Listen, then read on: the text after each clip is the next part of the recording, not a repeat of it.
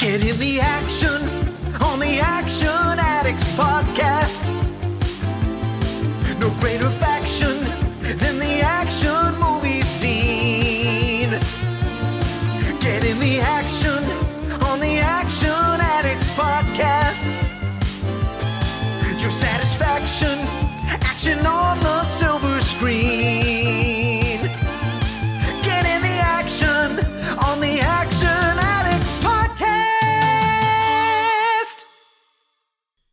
Hello, ladies and gentlemen. Welcome back to the show. My name is Scott Wiley, and you're listening to the Action Addicts podcast. It's been a while. So, first of all, where have I been? Uh, for those of you who aren't following me on Twitter or aren't following the channel on Twitter, I'd advise doing so. Uh, because the recording computer and my, aka my laptop, uh, died. And it had a complete failure of its chipsets on the motherboard, so there was no reviving it because due to the fact that it was a custom build laptop for gaming, the motherboard was basically the cost of a new laptop. So that's what it did.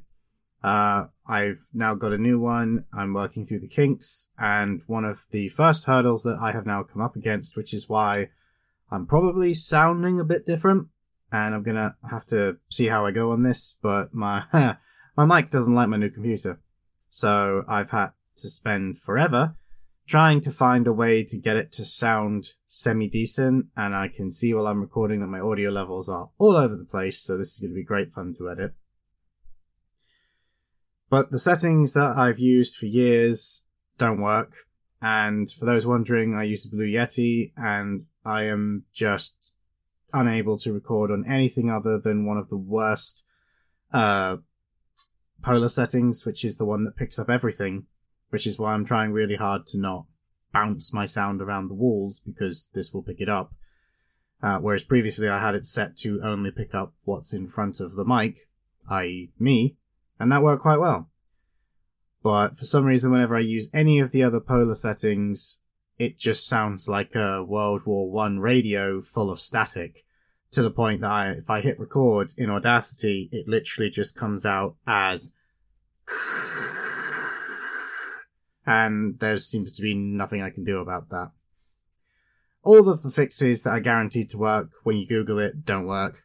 And uh, I've tried a different USB lead, I've tried different USB ports, and yeah, I, the, the, there's no driver to, to go wrong. It's plug and play. It's a USB mic. Uh, I would love to say that, oh, well, you know, this just means we'll have to upgrade the mic, but I'm not in a position to do that. You know, I'm not really in a position to get a new laptop, but I kind of needed it in more ways than one. So I did share the link to my, uh, Ko-fi account over on the official Action Addicts Twitter. So if anybody is feeling, uh, charitable and uh, really likes the show and wants it to continue, feel free to lend a hand. But if you don't, that's cool too. So that's where I've been. Uh, and unfortunately, the laptop died during the October specials that I was trying to get done. And the fact that the laptop, uh, wouldn't boot and couldn't be fixed and I was getting, you know, uh, going away to do other stuff and it all just kind of happened and I was just like, I can't, I can't do this. So this episode is one of the what should have been spooky action cinemas, you know, next episode. It's uh got myself and Lindsay talking about Sammo Hung's uh encounters of the spooky kind, and we had a great blast talking about this. And as I said before the the month of October started, I got a lot of episodes ready and waiting to go, and I had them all planned out. And thanks to my laptop dying, that plan went out the window. And really irritatingly, I don't, I don't know anymore what the plan is going to be for episodes. Um, there are people who've had their episodes waiting for a very long time that should come out first, but thematically, I kind of want more recentest episodes to come out because it's when they should have come out. So stay tuned. If you've been on the show and you haven't had your episode come out yet, it will come out. I just don't know when. So that's kind of where we are on the show. And the fact that this mic is, uh, looking like it's going to be the next thing to die on me, which when it does will fuck the show completely. Um, so yeah, life has been going well.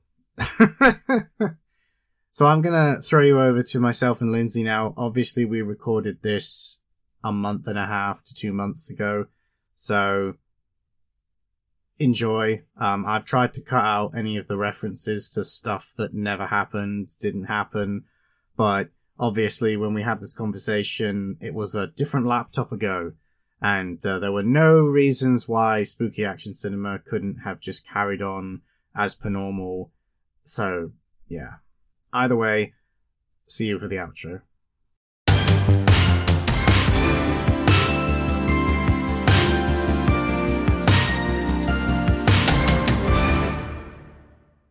All right, ladies and gentlemen, welcome back to the live room. One day I'll decide a name for what this is when we actually transition from my intro to the actual live bit. But for now, we'll stick with these awkward intros. I'm joined today by Lindsay Wilkins for our third, if my brain is working right, episode of Spooky Action Cinema. How are you doing, Lindsay? I'm doing really, really well. Thank you so much for inviting me on for this. It was quite the honor. hey man, I have been uh I have had encounters of the spooky kind sat on my shelf pretty much from day one since Eureka put the Blu-ray out. I finally had an excuse to rip the packaging off and actually put it in the goddamn Blu-ray player. So I was very happy when you said yes. Oh, that's when I was so happy when you asked because I'm like, oh my god, I get to finally unwrap my encounters of the spooky kind you can Blu-ray and watch it. Because I'm pretty sure I got that when it when they first released it as well, and it's just been sitting on my shelf. Um, so this was a this was like, yes, I have that over there. I'm looking at it. I think the problem is because um, I don't know if I if I'm if I'm gonna say this or have said this in in other episodes because yeah, this October month special is a bit of a mess in terms of my cohesiveness, but mm. I I had this film locked in and loaded for the month of October this time last year. Mm, oh yeah. Because this is when I, I, I think this time last year is about when Action Addict started to become more than just a thing I wanted to do and became a thing mm-hmm. I was doing. Like I, I think I, I had the logo about now. I think I get the theme song next month and I'd already decided I wanted to do like an October thing. And I yeah. had encounters of the spooky kind, and that's what kind of triggered it. Like, this is the film that made me go, ah, there are actually quite a lot of action, horror, crossover type things. So this is number one. Now I need three more, forgetting that there are actually five Bloody Mondays in October. So then I had to quickly find a fifth one. no, that's a good thing. Well, that's really exciting because uh, I think they released it around October last year as well. So this is when um, people could actually get their hat. Well, people in the West could get their hands on this movie. But no, there's. I really love action horror. Considering the last time I was on, um, we did Hansel and Gretel Witch Hunters, which yep. says everything about that. But I really, I mean, one fighting monsters is awesome, but there is something about action horror that I just. Well, I guess because I'm a horror, I really do like horror. So and action so when you mix them both, I'm just like, yeah, I, I am very happy. And then when you actually look at the subgenre, you realize how many movies can actually be considered action horror. I mean, if you really want to put it in a category, you can put Predator, Predator in there because technically that he is an ugly motherfucker and he is kind and he is a monster if you really wanted to put it that way as well as being sci-fi action yeah, yeah, no, no. Predator's definitely mm. Pre- Predator is, is is a film that nearly made it into this month's selection, but then I decided I I love Predator so much that it is definitely a guaranteed episode on this show. I just don't know if I'm gonna do it. If I'm gonna save it for an October special, or if that's just gonna be a regular episode. Because yeah, Predator is its own beast, quite literally. It it literally is its own beast. So, am I right in saying that uh, this was the first time you'd watched Encounters of the Spooky Kind? Uh, kind of. Um, I tried to watch it on a YouTube rip that I had found a few, maybe six months before it had come out, and it was such a terrible rip. I didn't, act, I couldn't actually see what was happening except for Sammo Hung just running around like a madman. So I didn't. I was, like, oh, this movie's not very good, or something's wrong. I'm not getting it. Then when I finally watched the Blu-ray, I was like, oh, this is so technically, yes, I will say this is the first time I've actually seen it because I was actually able to view it and see what was happening in it. uh, well, fun fact that this was also my first time watching it properly. I have seen clips and bits and documentaries that have talked about this film, have shown off bits and pieces of this film, but I have never actually been able to watch it from start to finish because this is one of those films that I didn't have as a kid. I've never seen like a, a DVD of it, even though I know it exists, but mm. I never had the like the Hong Kong Legends disc. There's there's quite a few Hong Kong Legends discs that I know exist, but even though I we literally had a Hong Kong Legends subscription, I distinctly remember that was not one of the ones that we got somehow, which is weird because I, I yeah, I, I wish I could remember exactly what happened there. I don't know if we stopped the subscription, if there was an issue with post or what, but yeah, there seems to be way more of these discs than there were of the magazine. But anyway, so my my question is gonna be then, what did you think of it? Uh, I really loved it. Uh, it was. I don't know. I. Hmm. I the more I watch Hong Kong movies, the more I'm kind of gravitating towards just Sammo Hung movies in in general but this was just really fun and inventive. It's got a, a, very Evil Dead 2 vibe, even though this came out like about six, seven years before, or even came out, I think it even came out even before the original Evil Dead. But it's just this really fun, mad, insane, the plot kind of stops mattering at some point kind of movie. And you're just watching this kind of sometimes it can be a, a, very imaginative, sometimes a little bit creepy, very goofy in a lot of parts. But no, I had a really good time with it. What did you think of it? Yeah, no, I I really liked it. Um, and you are right. Uh, it's funny you say that because I actually like when I'm watching the film and I'm making my notes that nine times out of ten I never actually bring up in these episodes. But there was a specific point where I was like, "Evil Dead?" Question mark anyone? And I was like, but I know for a fact this came out before Evil Dead. And yeah, this mm. came out in 1980 over in Hong Kong, and Evil Dead didn't come out until 1981 over in America. And obviously, let's be real, there's no way that they could have influenced each other because there's no way that someone in America saw this. And even if Evil Dead had come out, Hong Kong didn't have uh, access to the latest Hollywood American films like that. That's part of the reasons why when people often question, you know, why why is the humor so dated? And I'm aware that there are other words you could put to that, but I'm going with dated. And it's because all the stuff that they were referencing to mm. was old Hollywood. It was. And that's, you know, that's something that I think when people watch these films now that they don't understand. And that's why some people maybe bounce off of 1980s Hong Kong because it's such a culture shock and a backlash to a time that in Hollywood was so many, so many years ago. But for Hong Kong, it was like, well, this stuff has only just kind of reached them, at least when they were kids stroke teenagers. You know, obviously they were adults, yeah. but you're influenced by the stuff you watch when you're a kid stroke a teenager, not really the stuff you watch when you're an adult. Let's be real. No, exactly. And when um actually the first time I'd heard about this movie was actually on a list of Evil Dead ripoffs. Because uh, I was doing what? something with a I know. This is this is I know. This is insane. This shows how the racism for this list. Um, and it kept coming up. And I was doing a rip-off list with Matt Bledsoe's Film Feast. And this movie kept popping up. I'm like, 1980, that seems weird because you're right. I don't they keep saying Sam Raimi must have seen this movie. I don't know how he would have seen this movie in Michigan or wherever he was when he was making the first Evil Dead. And they kept saying, This is a rip. I'm like going, and then you watch it and you're like, no, this is not yeah, there is those same vibes, but this is not. There is no way that Sammo Hung could have gone. I know about this one guy who's going to make this movie. There's no kind of way. But because a lot of say Western writers consider Evil Dead the holy grail of horror, anything similar has to come afterward. Even though when you look at the dates, it's like no, no, no. This movie came first, and Evil Dead and Spook, uh, Spooky Kind actually have very little to do with each other. They're just taking these same sort of threads of mythology. Or I don't even know the case of Evil Dead. I think he just says, I want demons and just made demons, whereas Sammo Hung is actually working with actual Chinese mythology. Um, yeah, it's insane how many lists that it will pop on if you go if you go in and go, hey, what's an Evil Dead ripoff? It comes up. It's insane. That's really... I'm just, I'm just, I was just killed Scott. that that that has really depressed me. Um, I, I, I mean, I, I think now you've said that, I have actually seen it before, but I Mm. think, well, A, I probably didn't twig the difference in release dates because I probably wouldn't have looked because I wouldn't have paid much attention. But also, Yeah. I just sort of roll my eyes whenever I don't like those lists that say such and such is a ripoff because nine times out of ten, what they actually mean it's a homage. And yes.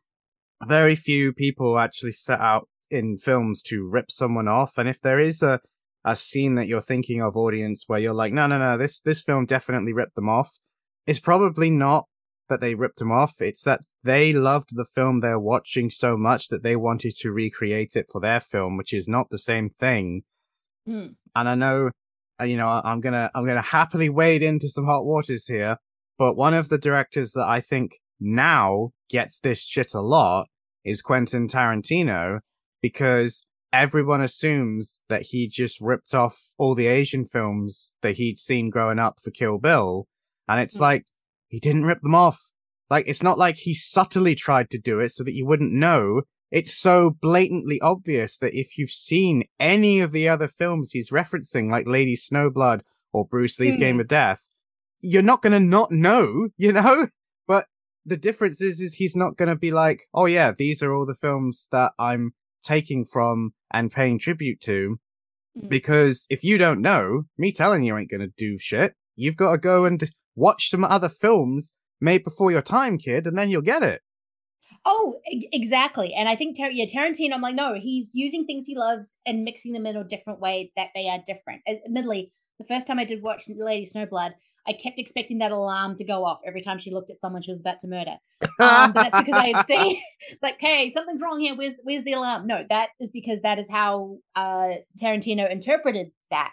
I will say there are some kind of films that will go, oh, this is a trend. We will absolutely do this. Oh, this movie's making money. Let's make something similar. Or if you're Italian, we're just going to use the Jaws music. Uh, Bruno Mattei, we'll just use the Jaws music when we were using a shark movie because why the hell not? Um, there are some absolutely delicious, kind of really disgusting, um, usually from Italy. When you're talking about a um, ripoff movie, if anyone's seen the movie Shocking Dark, you know what I mean, or as it was called called at the time, Terminator Two. Um, but I mean, all the Italians would just make sequels to movies that weren't e- that they. I think they made about three sequels to uh, Night of the Living Dead. They're amazing. Um, so I think when people use that term ripoff, they think every other country is doing this, and Hong Kong has always been because it way it got in Western film and everything like that. It was a very different way. They were kind of they were much more insulated from that and were just doing their own thing. Um, as I said before, we were started recording. I was just reading up about the Hong Kong New Wave, which sort of started in the very late 70s and went into the early 2000s because that it gets again and it, you made a really good point. I think it was the Righting Wrongs episode you did when you talked about how Buster Keaton and Charlie Chaplin was such a huge influence on these guys, which is why the humor can seem very dated. Yes. Um, but that's what they were watching. And then as you get into the uh, the 80s and 90s, they're seeing a little bit more. And then you get maybe John Woo, Woo kind of regurgitating something else. And then, as usually happens, uh, the United States will go, oh, we're going to do John Woo and then copy it. And then the cycle keeps going on forever. But um, yeah, it's kind of fascinating when you look at that direction. But yeah, I didn't watch the special features on the disc because I'm terrible at watching special special features. But it if it is if it makes you feel better, you didn't miss much. Mostly, it's it's just an interview, an archival interview with Sammo Hung, which I did watch. Uh, but in all honesty, it wasn't really about Encounters of the Spooky Kind. It was more just his bits of his career, which was interesting, Yeah. but it, it really Hmm. wouldn't have added much. yeah. And so when you're sort of reading around the movie, you sort of realize, oh, Sammo Hung was one of those filmmakers that was sort of coming up in this new wave, as along with uh, Jackie Chan, uh, John Woo, um, Tsui Hark.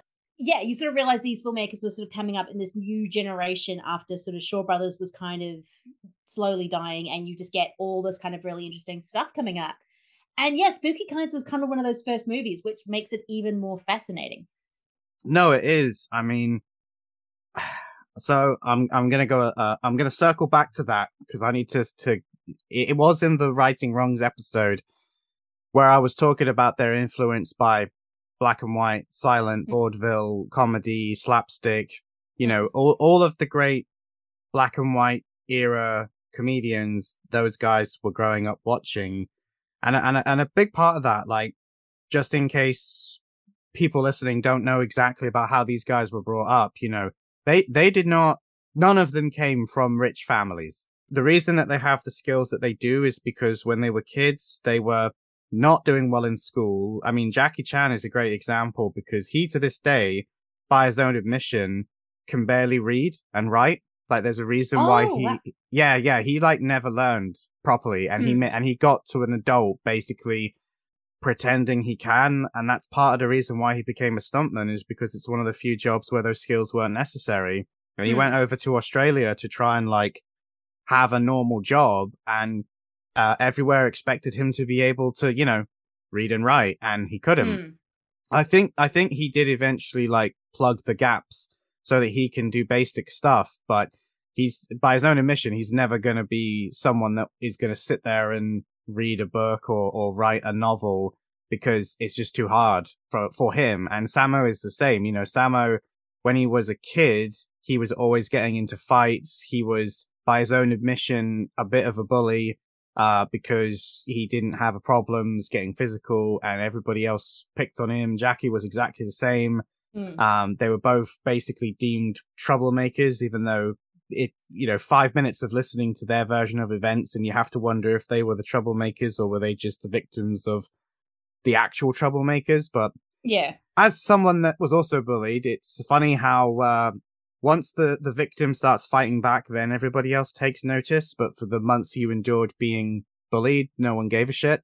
Um, oh so yeah. I'm, I'm kind of on their side with this one because I, I, I, I kind of was the same as Sammo, which is that the day I learned that not only can I fight back, but I'm actually kind of good at it and I'm kind of better than the people who thought they were the tough guys. Uh, that kind of did almost sort of turn me into a bully as well, but we won't go into that.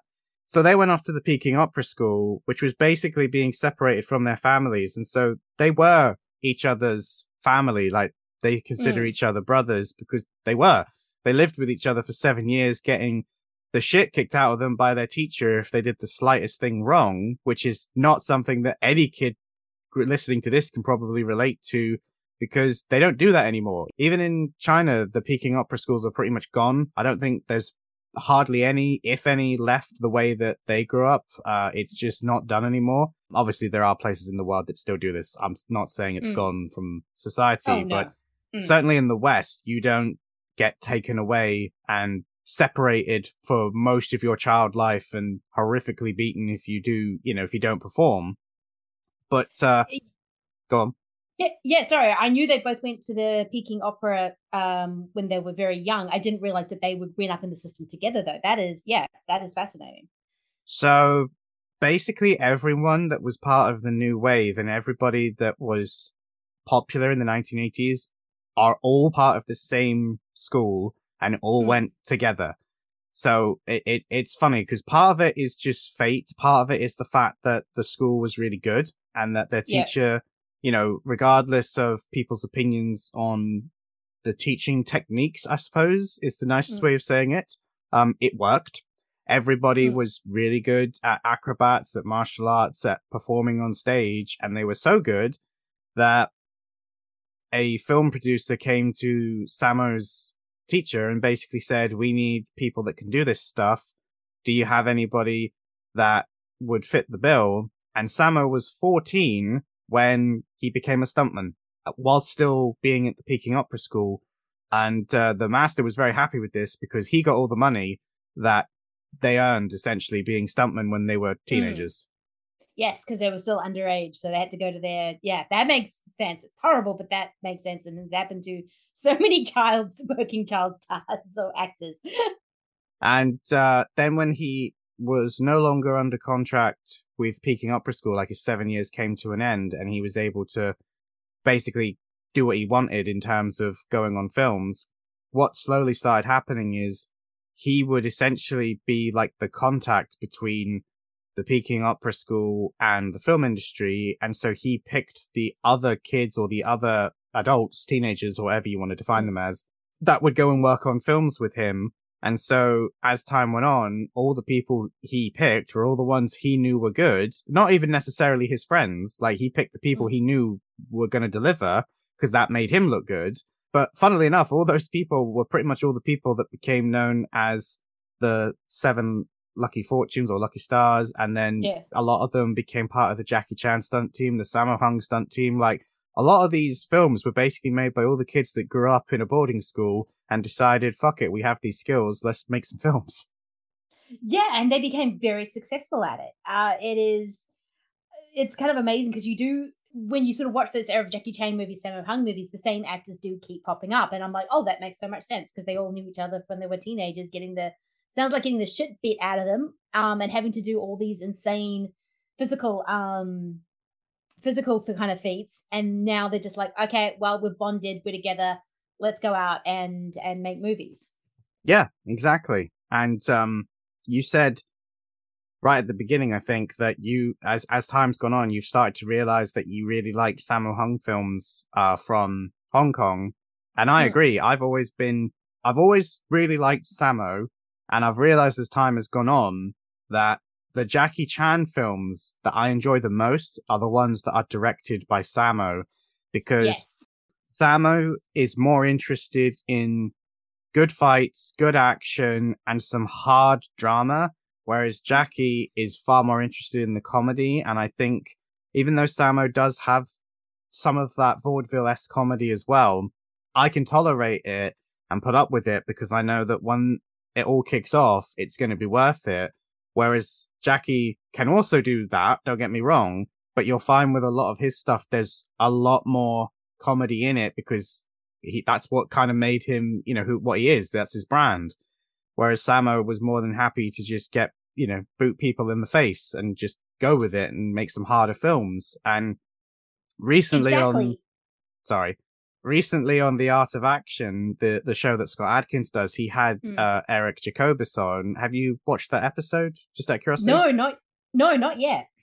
So Eric, who is someone that I've followed for a really long time, really like, and I'm so happy that so many people are seeing that that dude's a genius when it comes to action design, to choreography, to filmmaking. Like it really winds me up that he isn't bigger than what, what he was. I mean, he is Mm. he is successful. Don't get me wrong, but he's not he's not what I think he should have been. But he openly said that Sammo Hung was basically what he based all of his stuff on. And he said, you know, he, he's seen and reviewed like 500 plus Hong Kong films and action films.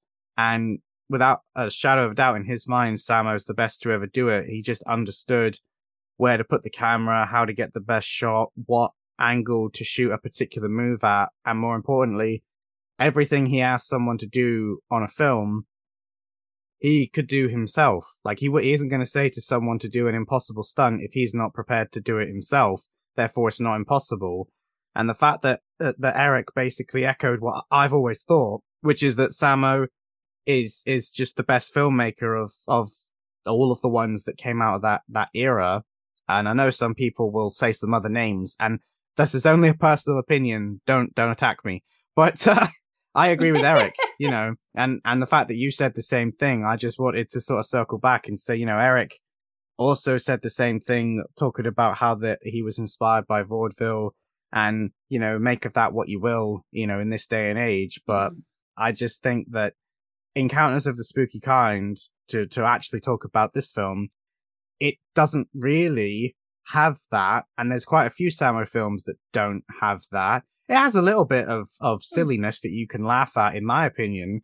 But unlike, say, the Lucky Stars trilogies, uh, that has a lot of dated Oh, yeah. comedy that every time I rewatch it, it gets a little bit harder to sort of go, uh, you know? Yeah, I know what you mean.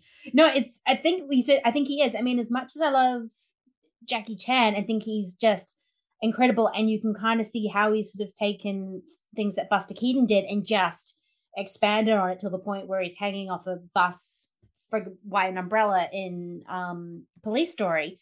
But I think Sammo Hung is the better actual director. I think he likes to work in different genres. I think you're right, he likes to work in a bit more drama. So you've got say Eastern Condors, which is much more of a military um, kind of Men on a Mission movie. You've got um, Millionaires Express, which is kind of this kind of epic train kind of thing, and then you have also the Lucky Stars trilogy with like like uh uh Wheels on Meals. Always trying to got to make sure I get that in the right order.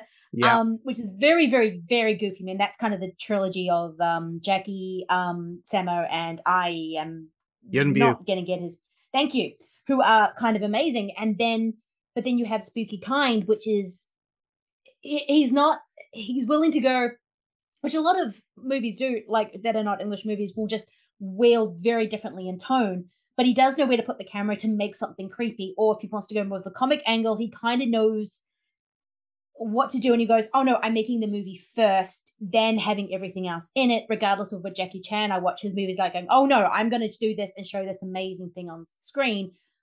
But I'm not necessarily concerned with the movie as a whole sometimes, if that makes sense. Yeah, I mean, don't get me wrong, they're both as skilled as each other. I just think that they have different strengths. And I also think that Yeah. one of Sammo's biggest strengths is he can be the guy in charge or he can be the collaborator. And I think that it's not a stretch to say that Jackie started as a collaborator who then went into his own stuff. But I think as time went on and he found a lot of success, he stopped being a collaborator and was always had to be the guy in charge. And Yes. I think that is one of the reasons why, as time went on, Sammo has, in my opinion, the better filmography that you can watch as a whole. Sure, there are odd bits that don't work. You know, y- y- like you say, he's trying to experiment. Mm. Whereas Jackie has a handful of really good films and a bunch of other films that, for me, I got no real interest in rewatching. You know? That's pretty much it. I mean, there's always going to be a handful of Jackie Chan movies that I'm going to go back to where there's Hamo, Sammo Hung, even if I don't think the movie's going to work.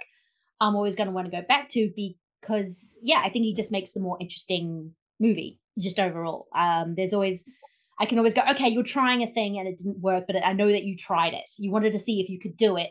Um, as opposed to Jackie Chan is like, oh yeah, no, I'm going to do this one thing because I know I can do it really well. Yeah, yeah. I mean, a- again, And this I- is not a Jackie Chan bashing thing. I think he's a genius. yeah, yeah. No, I, I think he's super talented, and I think some of the stunts he's done on film is amazing. I'm just gonna watch the Sammo Hung movie more. I'm gonna watch the the Jackie Chan. No, yeah, exactly. So, so this is the thing. Like when you're talking about Jackie Chan, Sammo Hung, Yuen Biao, the Three Hmm. Dragons, any one of their films is good.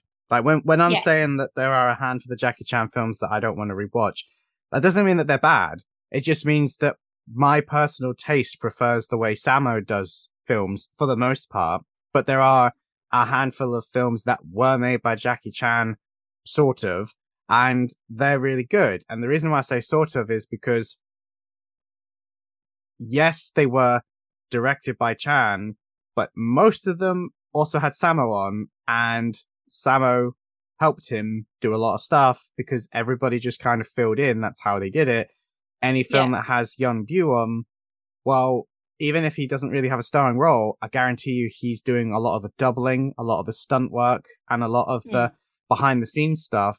And you know, even films where he is the lead actor, I've, I've, I think there's a there's a fight scene out there somewhere. I can't remember which film it is where he's kicking his female opponent, and then is the person that does the fall from that kick because he's doubling the actress, even though he looks nothing like her, obviously.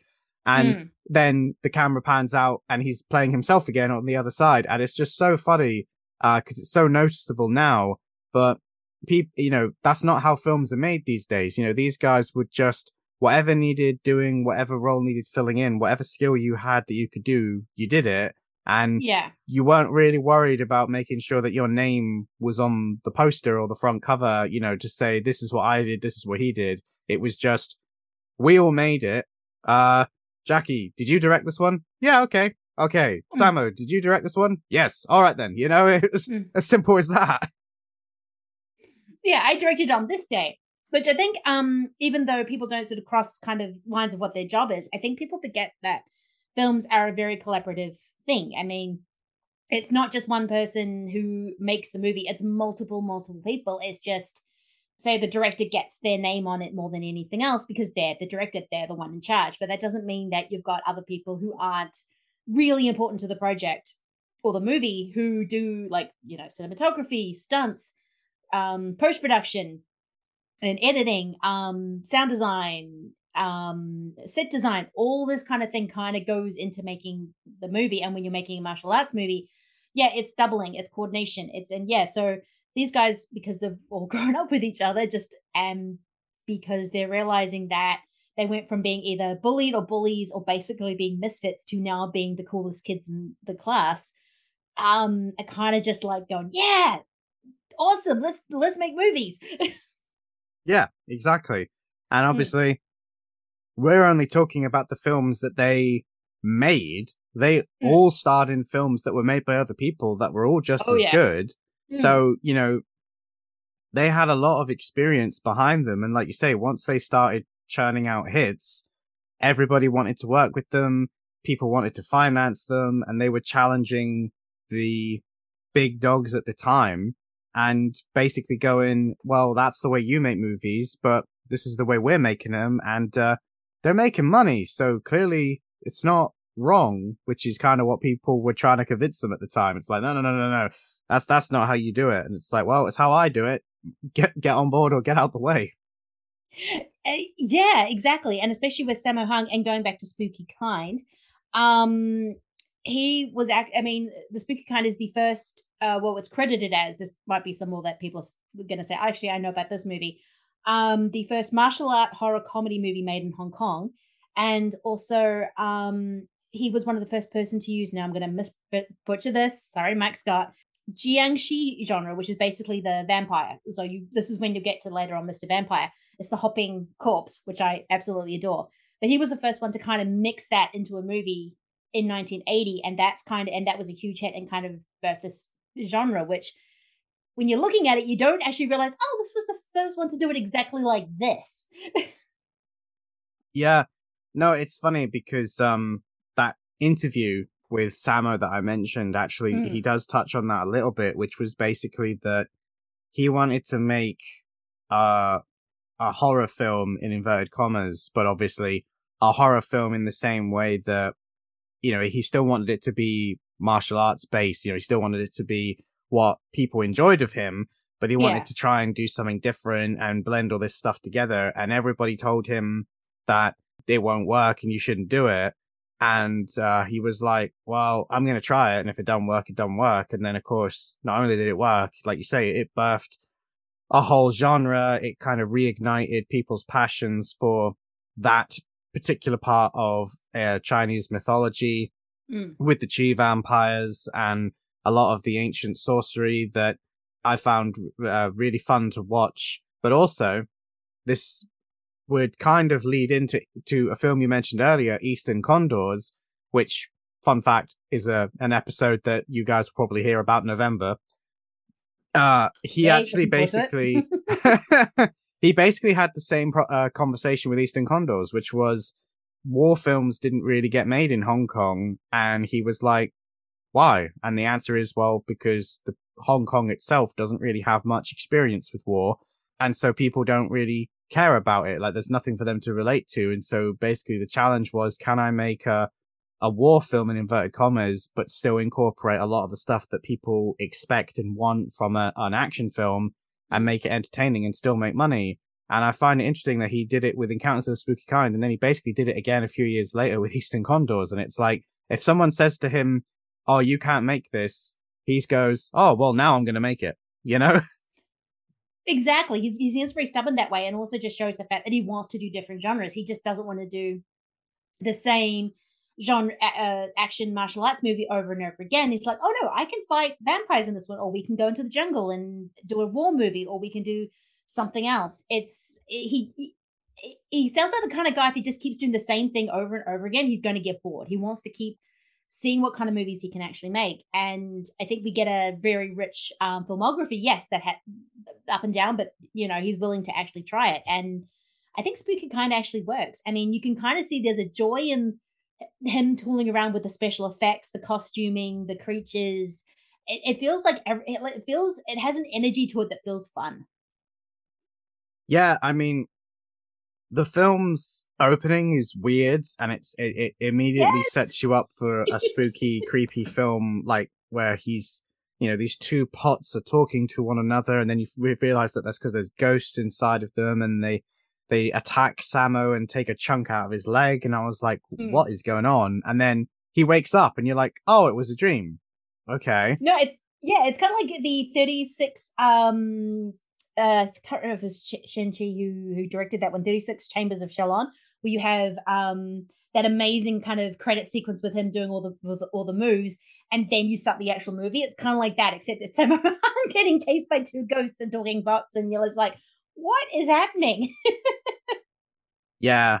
Saying about the effects, there are, you know, it's it was made in 1980 in Hong Kong. Special effects, I suppose, as people think of them today, is not their strong point. It never has been, which is why Nope. I was really surprised to find that even though there are a couple of uh, of ropey looking effects that I, I found charming, there's actually a surprisingly good set of visual effects, of makeup effects, and there's wire work where you can't see the wires. And I was sort of like, what the hell?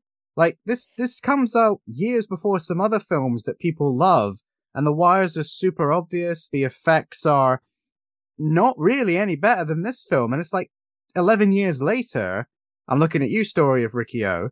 And, uh, yes and you know this this film kind of nails it like to the point that when i'm gonna go uh, uh, jump ahead a bit but when when those three spirits get sent after him and they levitate down and all of the lighting goes green you'd think that would highlight the the paper mache masks that i think one of them's wearing and uh the the wires but it doesn't it just throws them into shadow and makes them actually look like spirits that are flying rather than people on wires. And I thought, you get it. Like you, you understood when you were shooting this how it was going to look in your head on the finished film. And that's what you need if you're going to try and make a film like this. That I think everybody making it was sort of like, this is what we can do. This is what we can't do. How do we bridge that gap? You know? Yeah, which is why when you sort of said Sammo knows where to put the camera, he knows where to put the camera, especially with the fact that this is the first time he's doing a special effects, which we call that now a special effect movie, because this is very specially heavy. Heavy, uh, it's got a lot of practical kind of things going on. Um, it's amazing. He he films it in a way that actually looks pretty smooth. I mean, I love the shot when he's in the first haunted house because you, you find out about his character in this. He just hangs out in haunted houses quite a bit. People keep daring him to do it, and apparently he does it um but with the hands coming out of the mirror and they stretch out it's a really cool effect actually it's yeah it's a little bit Yeah. you can definitely kind of see the um it's a little bit wonky and it's not it's um so it's not like perfect perfect but it's a really cool effect and it's got this really kind of creepiness to it which as much as i love mr vampire that uh movie leans way toward the slapstick goofiness of it all with his um spooky kind really goes oh no we're going to be creepy so let's go creepy Yeah, no, I, I love that scene in general. Um, because aside from the fact it does what is so common now, which is a fake out, you know, you, you think that you're going to get a jump scare when you don't. The camera, like, what I really noticed watching this film is I'm not a horror aficionado. Like, this is something that I'm probably going to say in every episode. Horror is not my speciality. My wife, on the other hand, absolutely loves horror. So she didn't watch this film because I think she was at work when I watched it. But I have seen quite a few horror films, even though it's not my thing. And the thing Mm. I noticed is how many camera angles, how many close ups, uh, pull outs, and uh, a lot of techniques that people identify with modern horror are in this film. And this was made in Oh. 1980. Yes, no, this actually reminded me a lot of Nightmare on Elm Street when I was watching it, especially Yes, how yes. they were using the camera, especially with the stretchy arms. I mean, when you're looking at modern horror, the where you put the camera is really important because you're hiding so much. One, you don't want you want a person to be looking at a very specific spot on the screen, not looking at say a full fight instead of seeing like an amazing martial arts scene where you really want to see um, the broad strokes of how they're moving, how fast they're moving, everything like that you need to be able to zone in on something. So you're hiding all the technical stuff that you're going on around it or that you're making sure the pe- person are looking at one spot so they don't see something coming in from the left. Um the way you shoot a horror movie is very different from how you shoot an action movie like any genre. But you know where you put the camera is so important because if you're wanting to create a mood you can break it so easily just by having the camera in the wrong place. And you're like, well, uh, that just ruined it. And it, it's such a simple thing to do. But no, it's got a, a very Nightmare on Elm Street in the way that it's very surreal. It's very dreamlike. It's got all this kind of, um, it feels like a very modern movie, even for like a night horror movie. What a modernish like 80s horror like well into the late 80s kind of horror movie it feels like that but this was like being probably filmed in like 1979 yeah and mm. it, it it it it had the the very unlikely effect on me especially because i'm i'm like i said i'm not a big horror guy but i mm. actually mm. felt uneasy in a number of the scenes and it was down to the way it was shot it was down to the soundtrack and it was down to the lighting Mm. Like, obviously, some of the lighting is overt in the fact that they make everything look supernatural with those big greens or those uh, pinks, but there's yes. also plenty of sequences, and this is one of them, where the lighting looks pretty normal, and then when Samo starts to think something's happening and he gets afraid, it's like all the shadows get turned up and all the lights get turned down, which sounds really simple, but again, 1980, like you said, filmed in 1979, and it's not actually for anything supernatural. It's because his friends are playing a prank on him, but it, it represents the fact that in his mind, the fear and the panic is what's doing it. And then what I love is when the actual ghost then shows up, there's no big violin going, there's no big uh, reveal. It's just suddenly hmm. her hand comes out the mirror, which is a great effect, I think, and lights the candles with her fingertip. And I was like, the the reaction from the actor and the way it's just done without any build up, without any suspense is way more scary than if there had been this big tense build up of music or whatever because you've just had that fake out moment and now she just casually comes into the scene like it's nothing and you're sort of like what the hell was that you know oh yeah and there's nothing more that modern horrors love in movies than a big music sting when something's about to happen. They love it. They will um you watch anything like The Conjurer, and I love James Wan by the way, so this is not a diss on him. He will go overboard with the music because I think he thinks it's funny, but he will absolutely go for this massive, massive sting and then jump scare, and you're just like going, "Oh, I'm a wuss, so I always jump." But it's it's kind of that thing of they love, yeah, the camera will always push in. There's always these techniques that they use, and this one he's kind of just got the camera sitting there. It's kind of like he hasn't it's like almost an accident like he hadn't he doesn't know the tropes of what a horror movie is meant to look like um so he's just doing his own thing but it actually is really effective and really work and really works yeah and then you see her in the mirror or it because you know mm. and she's got the makeup on which in all but one shot looks really good like i was genuinely impressed with how she's like half uh beautiful girl half demon and then yeah.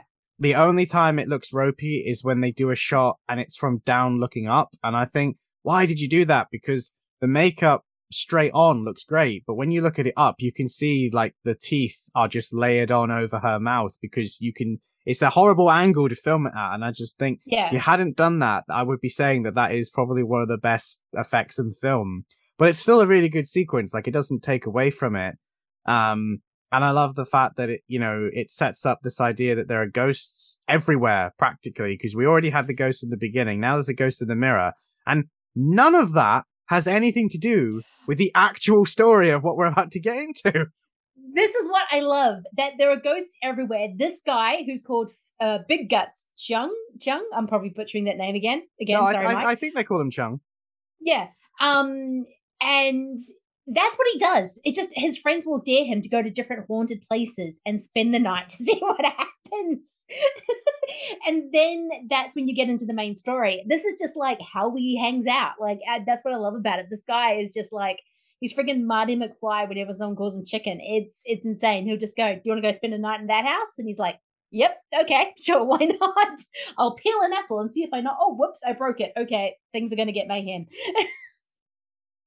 yeah, I mean, um, it is funny because the actual plot of this film is a bit uh difficult to talk about without spoilers, which isn't an issue because obviously, you know, this film is like 40 plus years old. Mm. So spoilers away.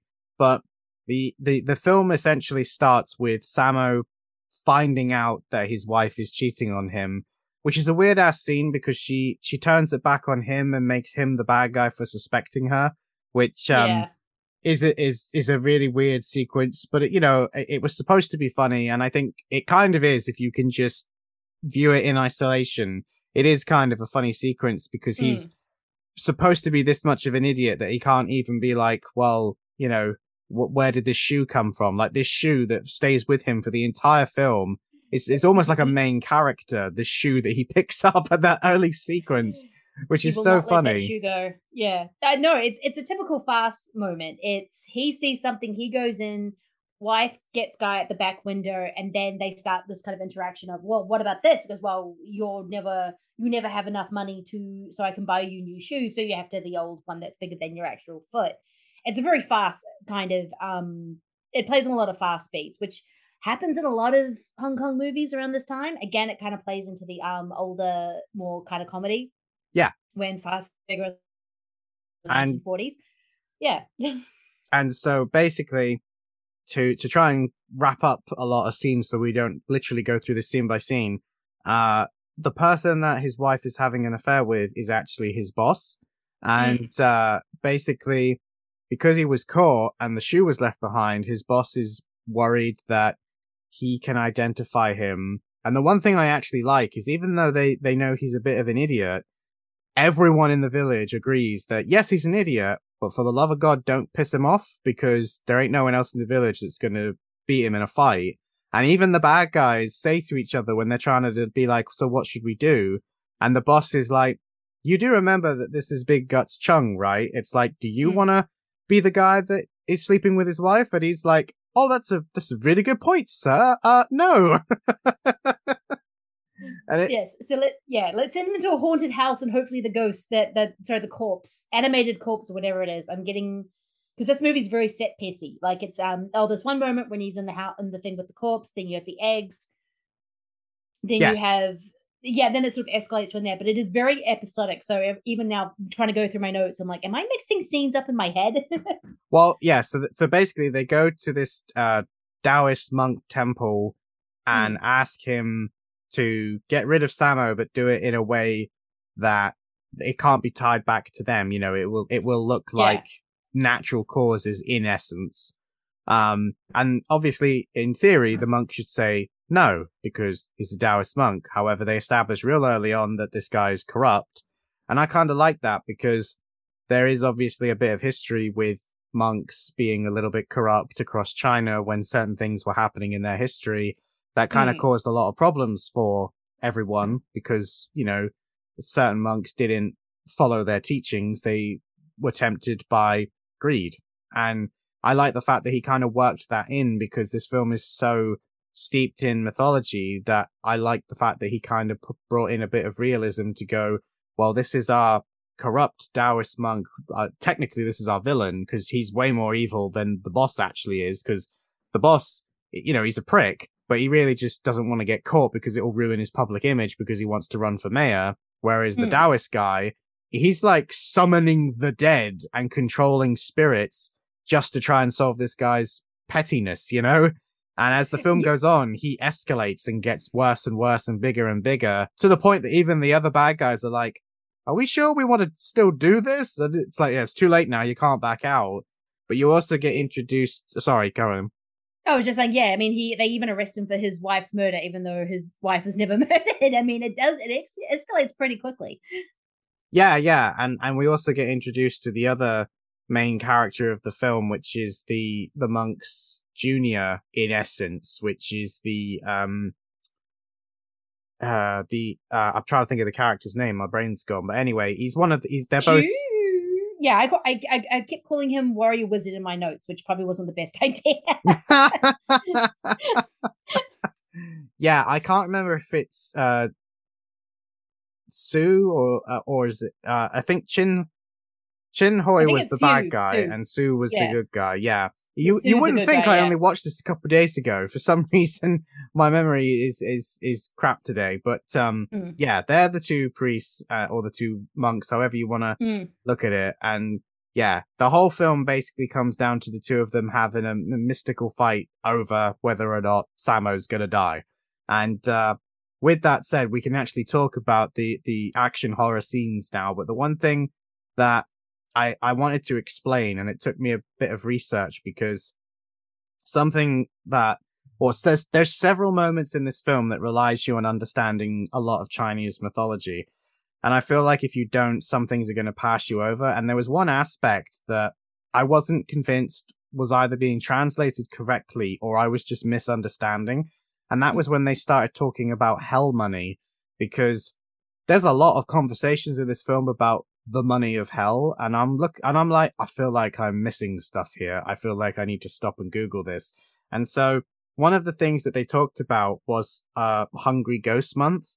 Now I'll be entirely honest, like like I said, I'm not the biggest expert on the culture, the mythology. So I assumed foolishly that that was like basically like a made up thing for the film because it's all about ghosts, but actually it's a real thing and it's the seventh month of the lunar calendar. And obviously that changes depending on what year it is. And all the stuff that they are talking about in the film actually happens with the streets like with Joss paper, offers uh, given to the ancestors. And I love the fact that there's so much history about this hell money and it goes back to like the mid 200 AD and they've changed over time, obviously, but there's so much history between this that I'm not even going to be able to do it justice. I'd, I could do a whole episode on it, but because paper currency appeared in China so early between like the 7th and 11th century, essentially hell money formed from that because of the fact that they believed that they could spend it in the afterlife to try and essentially buy them out of hell because hell works differently in China. It's not a place where you go to burn for all of eternity for your sins. You only go there for a limited amount of time and burn away your sins. And then once you've essentially cleansed yourself, you can become reincarnated again in the next life. So hell is just the English translation because it's actually the Dayuk, which is the hmm. underworld. And so the idea is, is that if you give someone hell money, they could essentially bribe their way out of hell faster. Like, I don't want to sit here and burn for a f- like six or seven years. Can I just give you 200 and you'll let me go? And I love the idea that even in hell, money still talks. well, if there's going to be a place where money talks, it's going to be hell. Um, actually, next year the Ghost Festival is going to be on Wednesday, the thirtieth of August next year. So uh, get ready; you can get yourself prepared for it. No, I kind of just went, "What's hell money?" They're talking about the economics of hell quite a bit, but yeah, that actually makes sense. And this is a movie that does revel in its mythology. It's set in the early 1900s, I think, um, somewhere around there. It is all about um the myths and legends and sort of ghosts and everything like that. They do mention like hell money quite a bit so this is a movie that is already playing on a lot of what its presumed audience, what its audience already knows. I mean, me watching this, I'm just like going, "Oh my god, the corpses are hopping! I love it." But this is actually when you're talking to a Hong Kong Chinese audience, especially at the time, this is they would already know all this, and it's like, "Oh, cool, yeah." It's kind of just playing with mythologies and stories that they've already always grown up with. So it does have that kind of fairy tale quality, and then you just have a lot of cool action in it as well.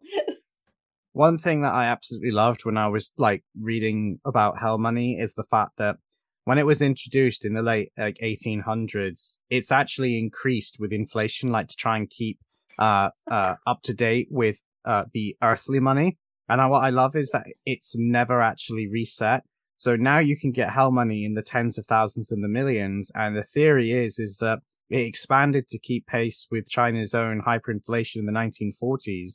But even after the Chinese economy was brought back, the hell money wasn't. So the hell money is like massive and the, everything else just didn't. And I love the idea that there is actually a bank down in hell that is just sat there like, why is our dollar worth so much? oh, that is amazing. The exchange rate of hell money. yeah, like it's just through the roof. I just, I just yeah. love it the bank of hell is a real thing and and you can go there to exchange real money for hell notes. It's just it, it blows my mind you know? That is yeah that is so cool. Um it, that, they've all they've created this kind of economic system for the underworld. Um and it's a very real thing and yeah when you don't yeah and now because the interest because china's got a very wide not even begin to try to understand the economic of china. But um yeah there's kind of just inflation's has gone up so you just get like oh my god, the exchange rate. and and it, it kind of goes hand in hand with what I liked about the Taoist ritual. Obviously, I know that it was mm. made by people in Hong Kong, but the first thing that really stood out to me is if this had been made in Hollywood, the the sequence where the priest just takes over the the the vampire, the corpse, the chief, whatever it is. I'm Mm. pretty, you know, I was calling it a chief vampire, but it might have just been a Yeah. regular corpse. I don't know, Mm. but They're a bit of both. it it would have just been some guy sat there chanting or some guy sat you know cross-legged chanting but this is you know made by the people that know and it's made by an action director so naturally the ritual it has a lot of chanting don't get me wrong so much Hmm. chanting in fact that i don't think anybody knows what the hell they're saying half the time but it then breaks into a big kata with a sword and there's burning and it's a really involved process and like the priest is like sweating by the time the spell is actually taken effect and i loved that. Like there's such a tax on the human body to actually make a connection to the spiritual world. Like it really feels like the it's not just something that you can do if you read a book for 5 minutes and you know suddenly you're a priest it's like no no this is a really involved dangerous process and if you fuck it up you might not even make it out of the process you know This is true. Actually, when Hollywood did well, I won't say Hollywood because I think John Carpenter did something that when Hollywood wasn't looking, and then they turned around and goes, "What the fuck is Big Trouble in Little China?" But he kind of manages. I have no idea whether he saw this movie or not. Like John Carpenter has a habit of going, "I never saw Giallo. I just made Halloween." It's like, well, did you? You might have.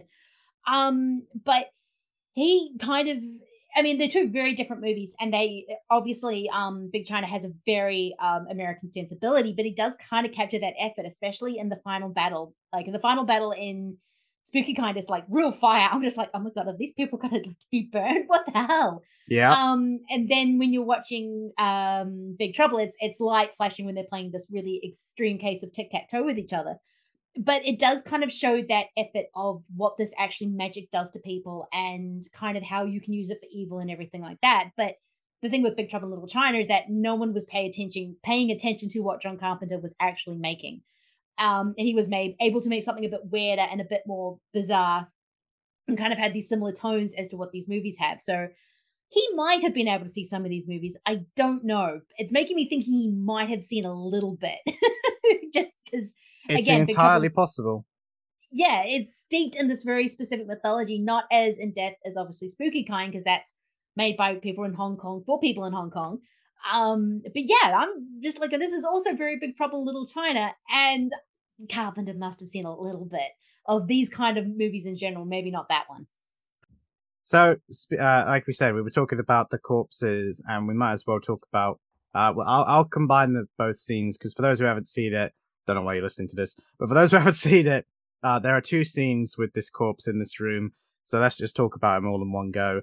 Um, the moment the bouncing chi vampire has risen, I I absolutely love the way it bounces around because I have seen that thing memed to death, and I've seen other iterations of it uh a lot but actually Mm. seeing this version in context with the lighting with the sound with the effects and the camera it actually is pretty freaky and creepy i'm not gonna lie uh the way it, it moves aside from the fact that it, it bounces you know Mm. that's just part of the mythology so you just kind of got to deal with it but the way that it slowly and methodically moves around and like Michael Jackson bends its way over to check under the coffin.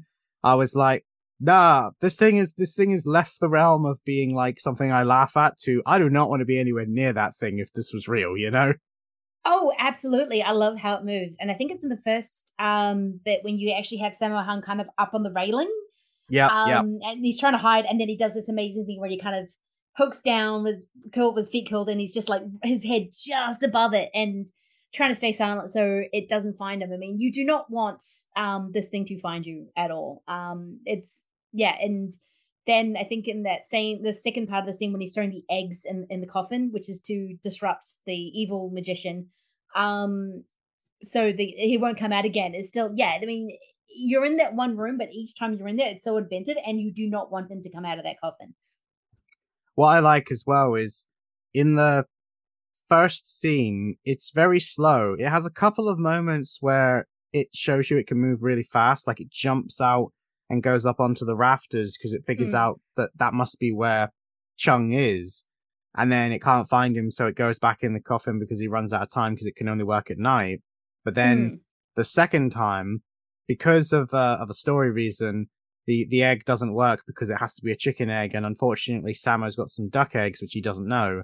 Um, yes. and so eventually the the monk is able to get the vampire out of the coffin but he's angry and he's using way more power this time and when it comes out the coffin it's like flashing in and out of existence sort of like a weeping angels and uh, the way it just dashes and flashes its way around and just comes for you because it's filmed from Chung's point of view, so you can see it. It's literally coming for you through the screen. I genuinely was sort of like, all right, okay, you're way more scary than I gave you credit for all these years. Yeah, because when you hear the thing of hopping vampire or hopping corpse, it doesn't sound that terrifying. Especially when you've grown up with Night of the Living Dead or other kind of zombies or other undead kind of things. And then you say hopping vampire, that's not scary. And then you watch and like, oh no, he's actually very, very terrifying. There's something about the makeup and where the camera's shot where you're like, ugh, yeesh. Yep. And I also love that this is the moment where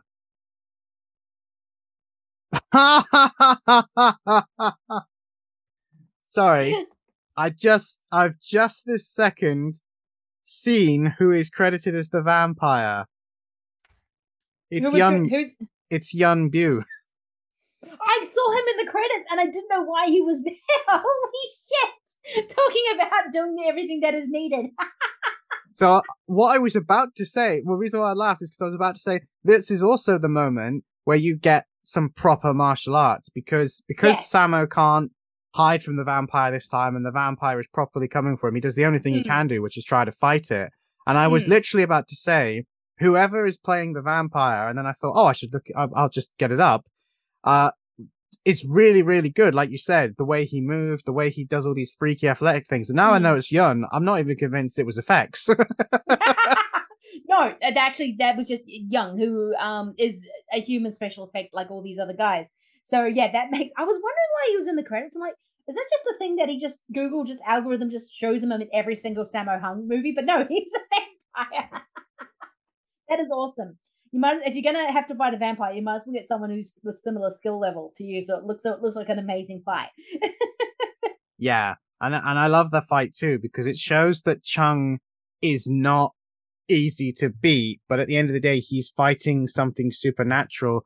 There's only so much he can do, and the fact yes. that um he essentially does kind of get beaten up, but he manages to you know hold on enough so that he doesn't get killed. I thought is a nice character moment because so much of Chung's character is similar but also really different to a lot of other Sammo characters in that he is more than happy to allow himself to look kind of small and scared in this film because it's a horror film. But Yes. as the film goes on, he sort of realizes, you know, and, and he learns more and the, the mysticism starts to be explained to both him and the audience. It's like, actually, yeah, this is still scary, but there are rules and there are ways that you can fight back. And I love the fact that as the film goes on, he's still scared, but he fights back. And I think that th- uh, that's a more realistic portrayal of somebody in this situation because I think we've all seen those horror films where the horror starts happening and the person just falls apart and they probably could have survived if they'd just done something other than scream and stand there. this is true. I mean, there's two two two schools of way of doing this. You have the trauma is so overwhelming, like a Texas Chainsaw Massacre, that you just you can't think. You just either have to run away or you're going to die, and yet and that experience is going to stay with you. I mean, when you look at Sally at the end of Texas Chainsaw Massacre, she is not getting over it. Like she is No. done. Yeah, she is done. But with this one, and say something going back to Evil Dead, you do get those hero moments. I mean, you get Ash putting on the chainsaw, going groovy, and Evil Dead 2. And you have Sammo Hung slowly learning from Sue about what are the rules, how we deal with it, and kind of working against the. And he becomes an, a great underdog. He is the trying to fight against a very corrupt system. Um, and you sort of want to root for him, so you want him to learn more. You want him to actually actively um, beat these guys, and then you start to enjoy the horror more. It's not like going, "Oh my god, there's this creature. He's going to kill me, and all I can do is run or just fall apart." He's actively learning the tools to actually beat this, and it's just two schools of thought when you're dealing with this sort of situation. Do you want to have absolute dread even at the end, or do you want that slow rise of the horror of the hero moment? And you get the hero mo- moment, and it's yeah, it's really effective, especially that final fight. I mean, it is so cool. I must also say as well that when I said they escalate, they like really escalate when they realize Oh. that they can't beat him, or at least they they they are not succeeding. They change tactics because the priest gets injured because of how he he fights him back. He uses this big Mm. pot of stuff, and uh, they decide to quote unquote murder his wife, which is actually done really effectively. And I was genuinely like upset at that sequence because I was like, wow, this suddenly went hard real fast. And then it gets Mm. worse because the police have already been informed, like they're practically waiting for him to show up. And it's so super obvious that it's a setup. But the only person that can clear Sammo's name is the uncle character. And then they bring him in. And bear in mind, he's been in the film a couple times at this point already, but now he's had a stroke. And I immediately Yes. was like, that is not, he, no, he didn't. Like, that is either he was poisoned and that's given him a stroke, or this is more dark magic. And it really upset me because that's such a terrifying thought that, that, it, that, you know, you're essentially now a prisoner in your own body. And it was literally just so that you couldn't be a witness for Sammo. And what I loved is he still was like, he could still answer a yes or no question by writing. And, uh, when they were asked, you know, was he at your shop? He was writing the symbol for yes, but they pulled the paper out from under him so that he only wrote no. And it's like, well, there you go then. It's a complete Yeah. setup and everyone's in on it, which means, as far as I'm concerned, they're all fair game to be killed by the monster, by Sammo, whatever it is that's going to happen. It's like, they're all, they're all in on it. They're all corrupt. It's like, whatever happens, happens, you know? Exactly, because when you the the deck is stacked is stacked against so much against Sammo is that you want something big to happen as soon as the bad guys are even that were just doing so much dodgy dodgy shit. You just want Sammo and Sue to kind of kick them back harder, and they do, and it's just a really smart escalation of I am completely on Sammo's side here. Um, I realize what he's up against. It sucks, and I want him now to start kicking some ass and then he does. So the movie's really good at playing against your expectation of how dark you think this movie's going to get, and also with your expectations because you want the hero to win, and it gives you that satisfaction. So it's playing with some very basic story tropes, but God, they they they get used because they because they're really effective, and you just have a good time at the movies. And and uh, with you, what you were saying about the two schools, I actually think that he um he perfectly shows you the opposite because when he's running from the police, which is a funny scene in of itself, but again, I don't want to Mm. break down every single scene.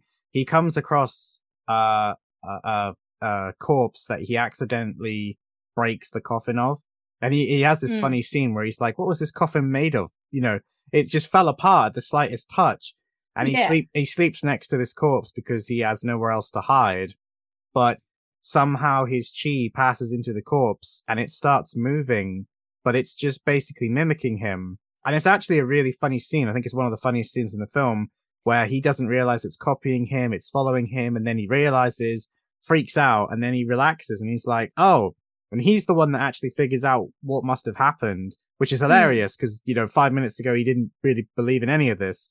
And then this black cat walks across the corpse and it i don't exactly understand why i don't know if again this is some part of the mythology that i don't know but i don't know if he takes more chi from the cat or if because it's a black cat it like wakes him up but this one is just goes full unstoppable monster mode and he is like way faster way scarier and so much more aggressive than the one that the priest controlled because he's not being controlled and he just flies at Sammo. He hisses and growls and he uses way more supernatural powers. Mm. And I loved it because it's just Sammo running for his life. Like he doesn't even try and fight this one because he works out that ain't gonna work.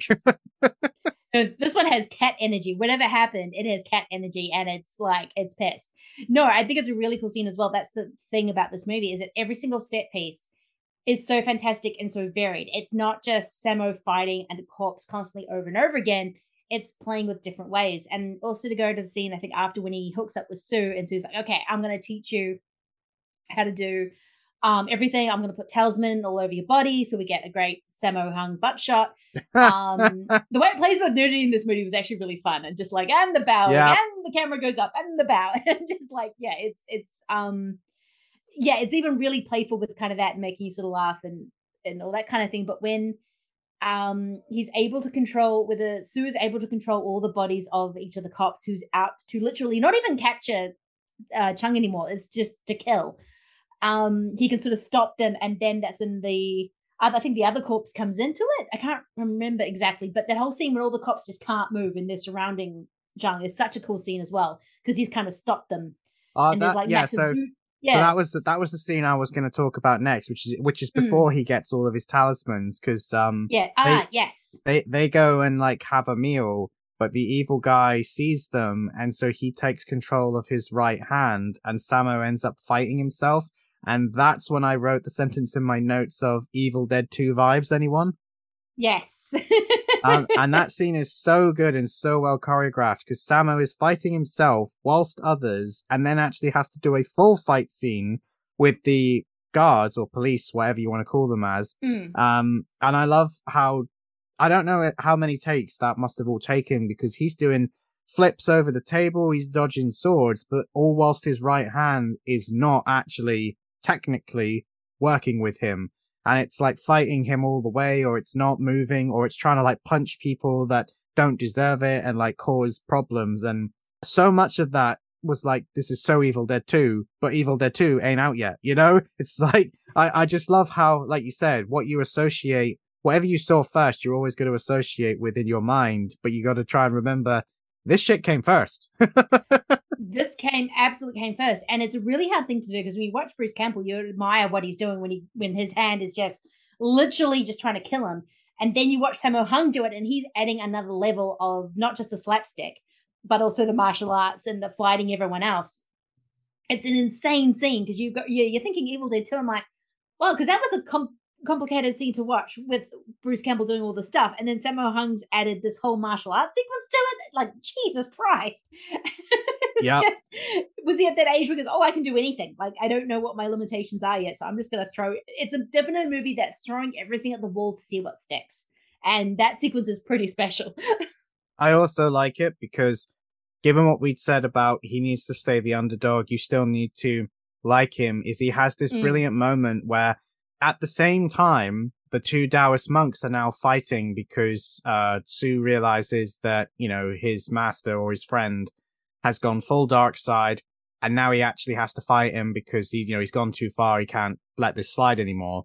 Mm. And so they're fighting each other while Sammo's fighting the guards. That gives Samo his hand back, and then he has the uh, basically a traditional Sammo Hung fight where he just beats people up. But what I love is he does it in such a clever way, using the bench against the swords. But then he has this beautiful moment where he slams the bench down, essentially looks up at the heavens and goes, "Come on!" And then as he sits down on the bench to be egotistical, the bench just collapses under him and he falls flat on his ass. And I thought that's such an important moment because yes, you did just establish that this guy is amazing and can kick ass, but he's still an idiot. And you need that idiot side to keep the audience sympathy with him. again, Evil Dead vibes again. Yes, yeah, exactly. That is Ash. Ash is the dumbest creature on the planet except when it's fighting Deadites. This is the same with Sammo Hung's Chung character. He's an idiot except when he's actually able to fight. Then he knows what he's doing. It's um okay. So maybe Sam Raimi did see this movie before he at least made Evil Dead Two. Oh, well, yeah, I, I, I have no idea. Uh, I would. Neither do I. The, the, the thing is, is it's so easy to say they must have seen it, but the truth is, I don't know how they would have because I don't think That's this film. thing. I don't think this film released in America. I mean, I don't even think this film released in the UK for a while. It certainly didn't release in 1980. I mean, I um, I don't see a release date at all for English speaking countries. Like, I think there's a release for India listed, but I have no idea if slash when it would have even been available for like someone in Hollywood to see it. You know? Oh no, and I know. Well, I don't think it even got to Australia for well, it could have been easily for the Eureka disc, and that's wasn't a technically Australian release. That's a British release. But yeah, it's yeah. We sort of, I know we keep saying that because the similar similarities are there, but there's that. I can't remember what it's called when two distinct parts of the world have do something very very similar culturally. Um, and it, it's just like the symbiotic kind of something's in the ether, and they're just picking out different parts of the mythology, but um, also, you got to remember Sam Raimi is a huge um, 1930s comedian fan. He's also watching Buster Keaton, The Three Stooges, all these things that he's also watching is the same things that Sammo Hung grew up with. So they are working with the same influences, and that's how they come out. It's it's fascinating. So, sorry, I, I I I agree with everything you just said, but I was also trying to find if I could figure out if if slash when it released, and all I've managed to find for release dates is mm. Hong Kong, 24th of December 1980, South Korea, 17th of April 1981, and then Hong Kong again at the International Film Festival in 2006, and the Netherlands at Imagine Film Festival in 2015. There are, however, alternate titles for the film mm. that I'm not going to go through because a lot of them are just different languages, but there were DVDs apparently in Australia. Um, oh. There were there was a DVD as well for the UK and the USA, which I believe is the Hong Kong Legends. But I also noticed that USA had video title Spooky Encounters, and then a different one, Encounter of the Spooky Kind, and then worldwide English titles include Encounter of the Spooky Kind, Close Encounters of the Spooky Kind, Ghost Against Ghost, and Spooky Encounters. And Ghost Against Ghost what? that one, I'm just like, hang on a minute. Um, one, there's no actual ghosts. Well, there's one ghost. I mean, the, the woman at the beginning and at the beginning of the movie, but then there are no ghosts. It's actual fully dead bodies wandering around. That's yeah, okay, sure, why not? But anyway, uh, that didn't actually help answer the question. But there you go. There's some fun trivia for everybody listening. But yeah, no, I, I really like it, and I also find it funny because this is when the the the bad guy starts getting more powerful. And the thing that I that this is the one sort of story complaint I have is he then basically does the whole I'm going to stick a pin through a doll and that will kill Chung. He mm. can't because he's protected with the talismans and the uh, inscriptions that uh, Sue has put on his body. But my brain went, why didn't you just do that in the beginning?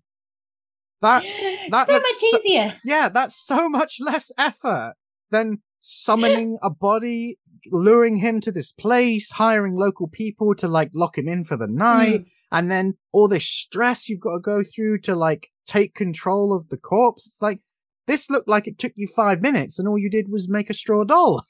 I, I don't understand yeah. that. I don't understand it. Yes, the movie would have been over a lot quicker, but still, it's like just do that. If you want to kill someone, that's obviously a very effective way to do it. I don't know why you have to go through all this effort of like possessing a corpse. it's yeah, you're right. I was thinking the same thing. I was like, why did you do that to begin with before he had the talismans on him? I do have to say though, like from a effects point of view, I really, really loved how they showed you Sammo's body essentially getting hit with the pins, but obviously yeah. it couldn't penetrate. But I, I genuinely don't know how they did that because you can see stuff is pressing against his body. The only thing I could think of is transparent like tubes that you can't see because they're transparent, but that's surprising that you can't see them to be blunt. Like I'm I'm giving them praise whilst basically saying I'm surprised I can't see them. But it's a really good effect. Like I I, I love it, you know? I'm not sure how they did that because usually they would have a prosthetic body and then you could see kind of the indents, but they're no, they're doing it on on Sammo, so no idea how they did that. And then it's followed by the scene that we were talking about earlier where you get to see the priest has had enough now. So he literally mm. summons, well, I suppose you could argue that these are ghosts, kind of. They're spirits or demons of some kind. Yeah. But they, but they have corporeal bodies and they, uh, they fly over to where Sue and, and Chung are and they have a great supernatural martial arts fight that Sammo basically is not much help for. This is basically Sue's time to shine again and he fights them off with uh, a fan and a mirror, but obviously they're mm. enchanted. But it's it's such a good sequence because you get to see some cool wire work, some more cool effects. The mm. only thing I didn't like was the lead demon ghost thing. He had a mask, and there's a couple of shots where it's super obvious it's like a paper mache mask. But when it was in motion, when the green light was on it, and when you only see it from certain angles, again, it actually looked really good considering all the limitations. It's just that first shot you see it in like natural light where it looks super bad. But once he gets it into the environment it actually spends the most time in, it looks great. And it, it, it almost makes me wonder if it was never designed to be seen in that first shot and they were just like, ah, we need to establish it. And oh, well, we'll just put up with it as one shot, you know? I think so, yeah, because I've seen so many movies that uh, have just the worst special effects in terms of you can like see the zip on the suit of the monster or um you just they never hide the fact that it's a paper mache mask or anything like that. So the fact that they uh, Sammo and his crew was actually going, okay, so we're having this effect. How is it going to look on camera? Is I'm still really impressed by that. Um, just because a lot of movies don't take that into account. They just sort of have, oh, and here's this thing, and you're just like going, you, you couldn't have at least lit it differently. I mean, they're really concerned in how this thing looks with lighting, where the camera is, all that kind of thing. That is really important to any kind of special effect, whether it is be a mask, a paper mache mask, or just lighting or mist or anything like that. And they, you can tell this movie is very concerned with all that, and they are very much concerned in, in to create that kind of mood. And it happens over and over again. So when I get one shot that I'm like, yeah, that is definitely a mask. I'm like, I've still seen worse. oh, and I do love 100%. this movie. Yeah, and it's still really impressive that you can see the thought that's going into this this movie. I mean, Sammo Hung is just like going, "No, I want to make a good movie," um, and you can tell that's on his forefront every single time. So, And then uh, I think you you already kind of alluded to it earlier, but then we get to the final fight of the film, which uh, I say final fight. The final fights, plural, I suppose, would be a better way of uh, explaining it because this a lot is happening. thi- yeah, this this is just insanity. Uh, it starts off with a great bit of comedy, which is that apparently the taller your altar is, the more power it has, and so if a fight between two uh Taoist monks happens, the one with the taller altar will win. Like that was the last lesson that the master gave to both of the students, and so the the the evil one has basically had all of the guys like raise his altar and like build this massive like scaffolding. And so Chin Hoi is like, haha, you can't defeat me. And then I love the fact that Sue and Chung, they essentially have this cart with uh like a spring loaded uh system that just raises it up on like a scissor lift and now they're equal height again. And it's so funny the way it's done and it looks so rickety, but somehow it works. no, it does, and it's really impressive because I said it looked like that you were using real fire, which is always dangerous. I love when movies use fire. I think it's so cool, but at the same time, you're like going, "Oh my god, who's getting hurt?" And yeah, those guys are really close to it. Oh yeah, no, that there is unfortunately a lot of uh stuff in this last bit that looks too real. Uh there's Yeah. a stuntman that gets set on fire that I'm sure I'm sure there were safety precautions of some description, but I don't know if they had the fire resistant gel that we Mm. had that we would use like today and have used for a very long time. So I don't know. I hope that stuntman like is fine. I'm sure he was, but Mm. yeah, it looks really good and it looks really good because they really did it. Um, I Yeah. also have to shout out, and I really don't want to, but I'm going to address it. Is there are a number of animals in this film, and they don't get treated particularly well. And I've double checked, and unfortunately, they don't get treated particularly well. Like all the animal stuff is real, including unfortunately what happens to the chickens. Uh, Yes. that that is uh, not something I, I particularly wanted to have to deal with, but it's kind of like different country, different time, i- different rules. So yeah, if uh, that sort of stuff is going to upset you, just skip it. Is all I can say to that, or or just don't watch it. But yeah, it's a shame that that's in it because it is the only dark part of the film as far as I'm concerned. Like everything else is great, and this actual final fight is amazing because essentially everybody gets to show off like even like like i said the the politicians the corrupt politicians even they get to show off that actually the actors portraying them are fantastic martial artists because the way they do it is the monks summon gods and they summon uh, chinese gods and they possess samo and someone else and it, it's different people but different gods basically take control of their bodies and have fights. And I love the fact that the first fight is essentially the Monkey King versus the Jade General, uh, because that is literally the whole story of the Forbidden Kingdom, which is a Jackie Chan Jet Li film, which I, I personally love. I know not everyone does. And the fact that there is so much history between like the Monkey King and the Jade, uh, Palace as gods and all of that mythology was basically just like a rematch. And it's like, yeah, if you want to summon one god that is guaranteed to tick off all the other Chinese gods, the Monkey King is the one you summon. And Sammo portrays it so well. No, it is. I love the fact that they are just using so much from Chinese mythology. And again, I don't know a lot of it. Um, it's like when I saw Saloum for the first time, and I'm like going, I wish they'd focus more on the mythology because I'm don't know enough about West Africa to sort of really appreciate what is happening. It's a little bit with this, but you just know it's so cool. Like you know that they're pulling from this stuff that, um, again, audiences at the time would just be like, "Yeah, Monkey King, um, I love it," and I'm just like going, "Monkey King, don't know what that is, but I love it. Now I have to go watch that movie. Sounds awesome. oh, uh, so I would have actually said that of all of the, the, the Chinese sort of deities, the Monkey King Sun Wukong is probably the one that's most well known by Western mm. audiences because of the book Journey to the West, um, which obviously is about the Monkey King literally coming to the West. So mm. that's that's one of the reasons why I thought that, that that would be the most recognizable one. But yeah, the, the two gods that they summon after that, which I think is the, the red boy, uh, someone else. I can't remember, mm. but yeah, I didn't know who those two were. Like, I'll, I'll happily say I, I do not know mythology well enough to say who they were, but they have a great martial arts fight to begin with, and then they have a great weapons fight between like a spear and a sword.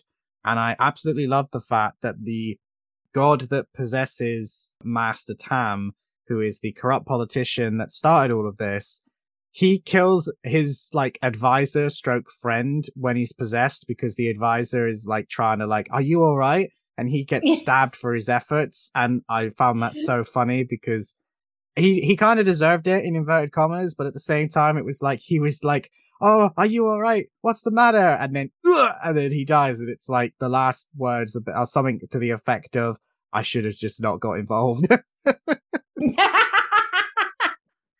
pretty much. It's kind of like a oh, when you should have just not gone to work that day, you would have been fine.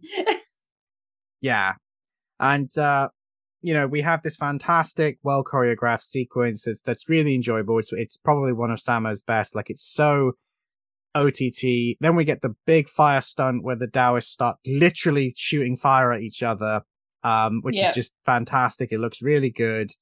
And then unfortunately, you kind of get the sad moment where both of the monks die. And I, again, Sue's last line before he dies is Chung runs over to him and says, "Are you okay?" And Chung looks, uh, sorry, and Sue looks at him and says, "I'll tell you what. You climb all the way up that tower and you jump off and land on this concrete floor and you tell me if you're okay." And then dies. sarcastic to the end because he has got a bit of a saucy kind of thing and that's yeah it's just that that's oh the guilt i would have if i was um chung i'd be like oh man, I'm sorry, I'm the one who kind of got you into this. Yep. And then uh then we have uh, a weird ending that I've written. Oh my god, that ending is very much not fit for modern audiences. Uh, my ending was what the fuck? I was not expecting that. yeah. Yeah. The well, the uh, his wife comes out and says, "Hey, look, I'm not dead. I'm so sorry. Uh, the he was going to rape me, and and Sammo embraces her as if he's going to forgive her. Forgive her. And I'm like, going, okay, she's not. Mm, she, she's not going to get away with this completely because she did sort of. It's probably not her fault. I mean, she can't control what these guys are doing, but she's going to get a comeuppance. I just wasn't expecting her to get body slammed or like punched in the gut like five times and then body slammed. Yeah. Oh, yeah. yeah. Yeah. Mid credit, the credit start where she's just being thrown in midair. And I was just like, did not expect that ending. yeah, Chung Chung is not kind to her, and in, and in fairness, I will actually say she did know full well what they were doing because she's literally there in an earlier scene where the twist is revealed mm. that hmm. she's not dead, and it's one of the times where the priest is trying to kill him. I think it's actually the scene with the the the, the doll, and she yeah. doesn't she doesn't care. Like she does not mm. care about Chung at all. She just wants someone to look after her so that she doesn't have to work or worry about anything. And yeah, she was more than happy to let her husband die if it meant that she could live with the, the future mayor. And then once she realizes, oh, uh, I guess my husband won the battle. Okay, well, I guess I'll stick with him for a bit longer until the next best thing comes along, you know? No, you can tell right at the beginning that she she wants a better lifestyle than she has. She wants more wealth, she wants more power and everything like that. I just don't quite know if the body she quite deserves what happens to her at the end. Um, it's kind of a harsh image of just this man just pummeling this woman.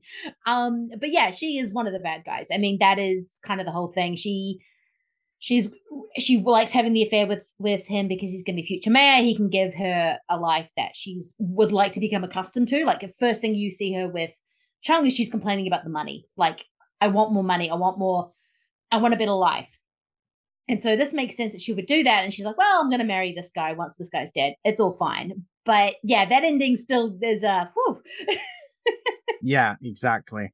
It's uh it's just one of those things that I there's no because even the dialogue he says I just I just winced and I was like, oh, you could tell this was made in 1980.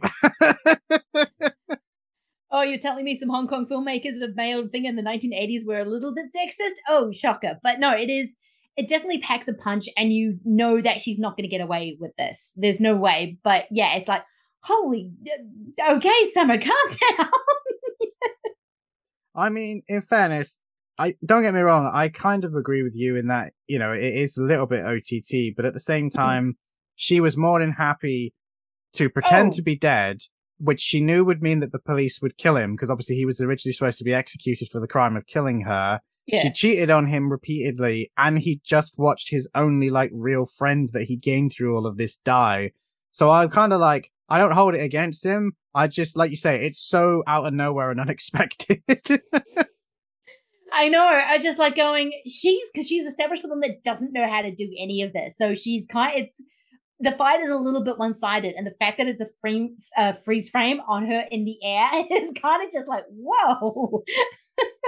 yeah, yeah, exactly. It's like the way they hold on it is just a bit yeah. like, oh, I don't know, but okay, okay, okay. That I mean, it's a cool image. I mean, don't get me wrong. And again, come up and I'm just like going, and we've just reached the point that it's completely OTT now. Okay, yep, yeah, okay.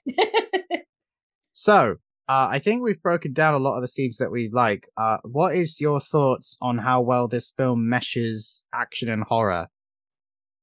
I think it meshes it really, really well. I think um, because the fact that they engaged in fighting with the with the actual uh, dead bodies, the fact that it's um, they are seen as an actual threat, the fact that you've got magic involved um, in this, the fact that they're summoning gods to make them stronger, the fact that the um, Sioux can, um, you know, freeze um, soldiers, the fact that Sammo at one stage has to fight his own hand. It really kind of takes almost this body horror approach to to the action, which I think really works when you're doing with action horror because body horror is meant to be very visceral, very very about the body and so is a martial arts movie.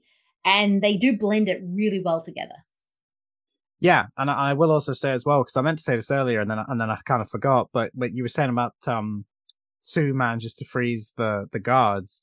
Uh, mm. Uh, he doesn't just freeze them because that scene ends with him telling them to attack the police chief, and so he the possesses police, them. Yeah, yeah, mm. and and I love that sequence because it's so like visceral and like he has to defend himself, and he's not long seen the other corpse. And I love the, as the film goes on, the police get less and less interested in chasing Chung because they keep running into supernatural stuff. And it's just so funny how their resolve just crumbles as the, as those scenes go on. It's like, uh, you know what? Let's, we, we, we looked, we couldn't find him. Let's go home.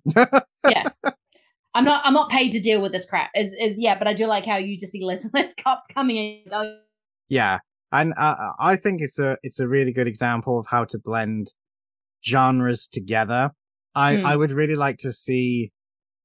It's not that I would like to see this style of film return because obviously it's kind of been done, and I honestly don't think there's much that you could do these days to do it better. It just kind of makes me sad that we don't get like you were mentioning how similar this is to Big Trouble in Little China. And I think that's true. I think this might be one of the only films that you could actually put in the same double billing and actually feel like it's kind of hitting the same tones, but there really isn't mm. anything these days, in my opinion, that is trying to blend martial arts action with horror, like, and actually trying to do that seriously. Cause I feel like if this was made today, the only way that any filmmaker would get away with it or be allowed to do it, however you want to look at it, is it would have to all be a joke. Like they'd have to take the piss out of it, you know? They'd have to do that Marvel approach of, my God, did that just happen? You know? Yeah, the wink wink at the camera. Um, I mean, you could argue that something like The Raid does have a horror elements. Just the way those guys are crawling up the apartment, not for the stairs, looks very demonish in the way it's shot. But that's not funny. That is just pure brutal people just getting kicked in the face um, and murdered brutally. I mean, some of those stunts, I'm like, is your back okay in that movie?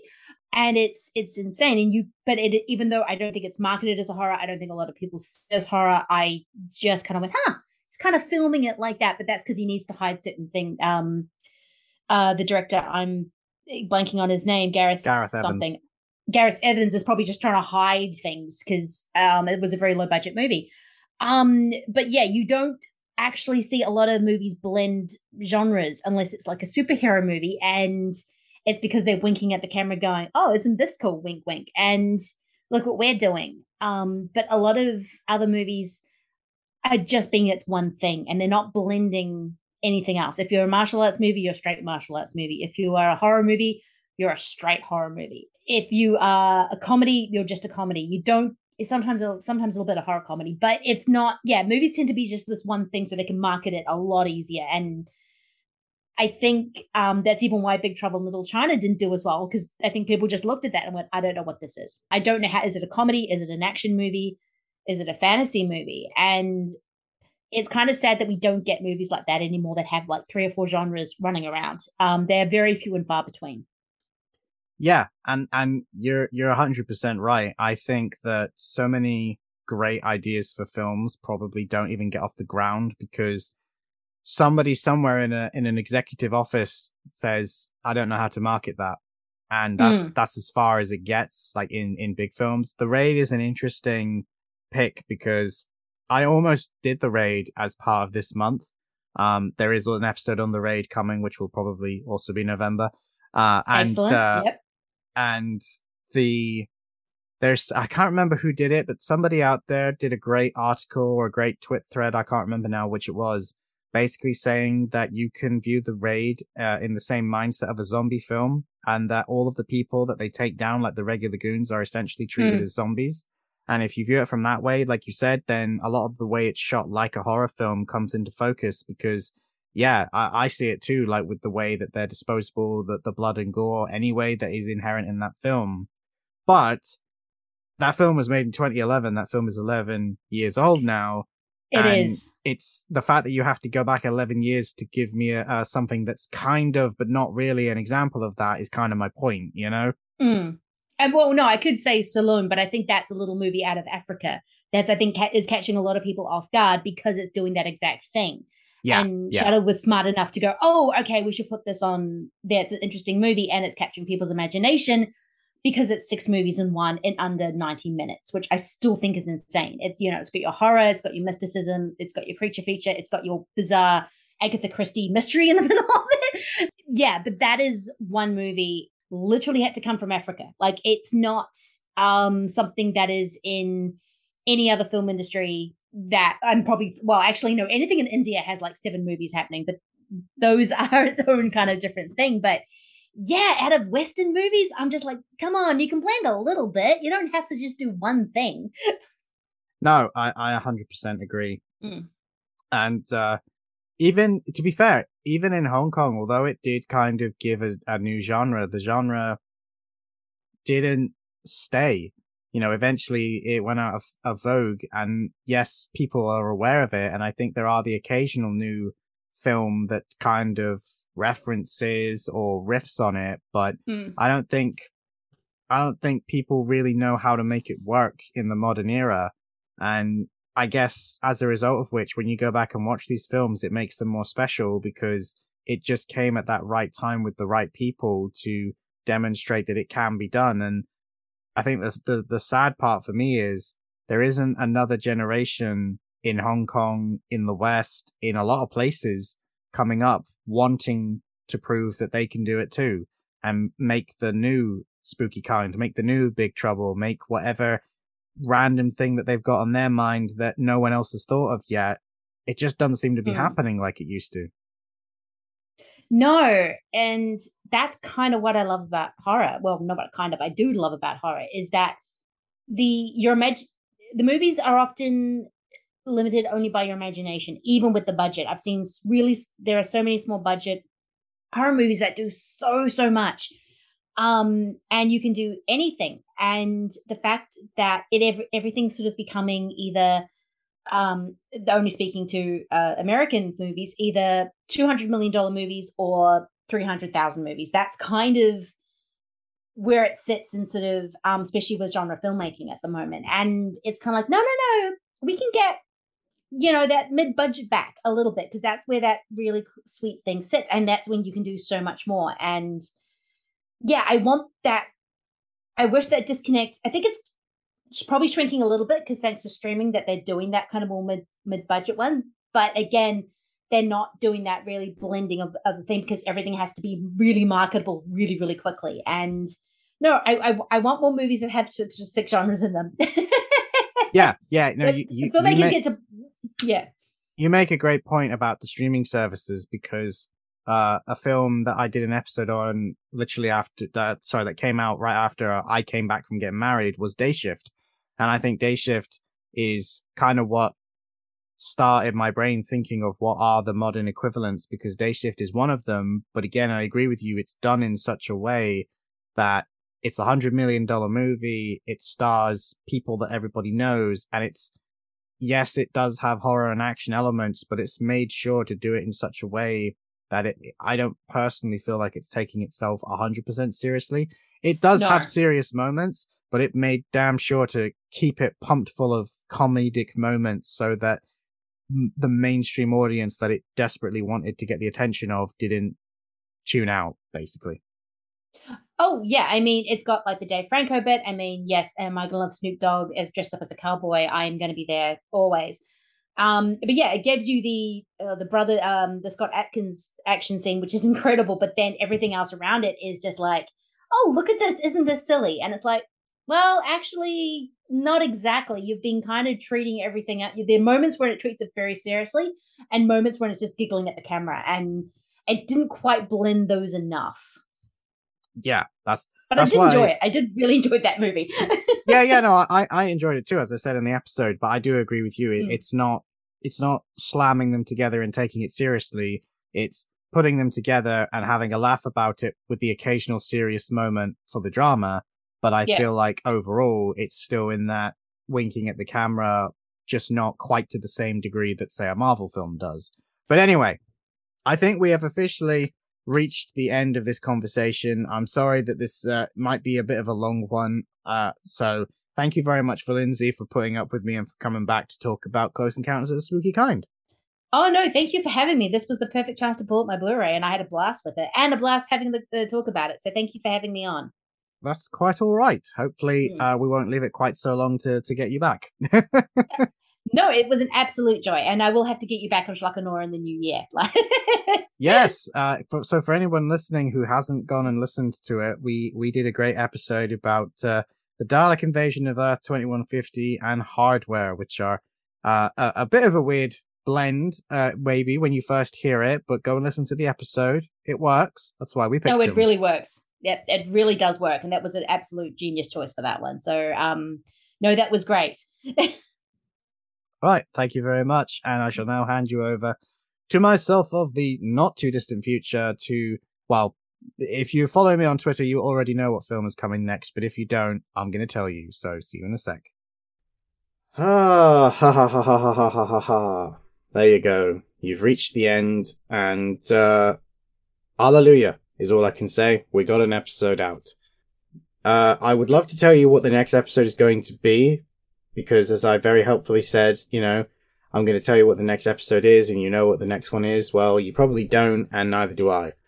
I have one more episode from Spooky Action Cinema that was recorded and I'm trying to decide if that's going to be a bonus episode or if that's just going to be next week's normal episode. I'm kind of leaning towards it being uh, bo- uh, next week's episode because I want to put out one of the November episodes that should have been a November episode sooner rather than later. So we'll see. Um, so basically, to cut a long story short, you're either going to be getting Mandy or Eastern Condors next. And I don't know which one you'll see first. Uh, I hope you enjoy both of them, you know, whichever way around I end up doing it. But sadly, uh, the last film for spooky action cinema I've decided not to do because I never actually got to record that episode. Um, it was the last one that needed recording when the laptop decided it wasn't going to boot. Uh, so that one is going to be saved until next year. In all honesty, I'm just going to wait. I'm just going to save it because I already don't like the fact that I've, I've got episodes now that are talking about this event that ended, uh, 14 days ago. Uh, so, you know, it is what it is. We just got to make the best of it. But thank you very much to those of you who continue to support the show. Thank you very much to everybody that's continued to listen. I probably should have said all that in the intro, given that a lot of people don't listen to this outro, but if you are one of those people that listen to this, that just makes you all the more special. So thank you from the bottom of my heart. It hasn't been going great, I think is the nicest way to put it recently. And I know that's true for a lot of people, not just myself. So thank you for continuing to send messages of support, for seeing how I am and hoping that the show comes back. For those of you that are on social media, for those of you that are on discords, etc., etc. So, I don't know what the future currently holds for this show because it's been all over the place, mostly due to factors outside of my control, such as equipment dying. Uh, but yeah, it is what it is. I'm hoping that the upcoming year we're gonna have consistent episodes, but if the microphone dies next, your guess is as good as mine as to when this show's gonna be consistent. Either way, guys, I hope you enjoyed the actual episode that was buried inside this depression that is, is this intro and outro. But either way, I'm looking forward to seeing you in the next one, and I hope that you guys are happy that the show is back. Thank you very much, guys, and I will see you in the next one. On the action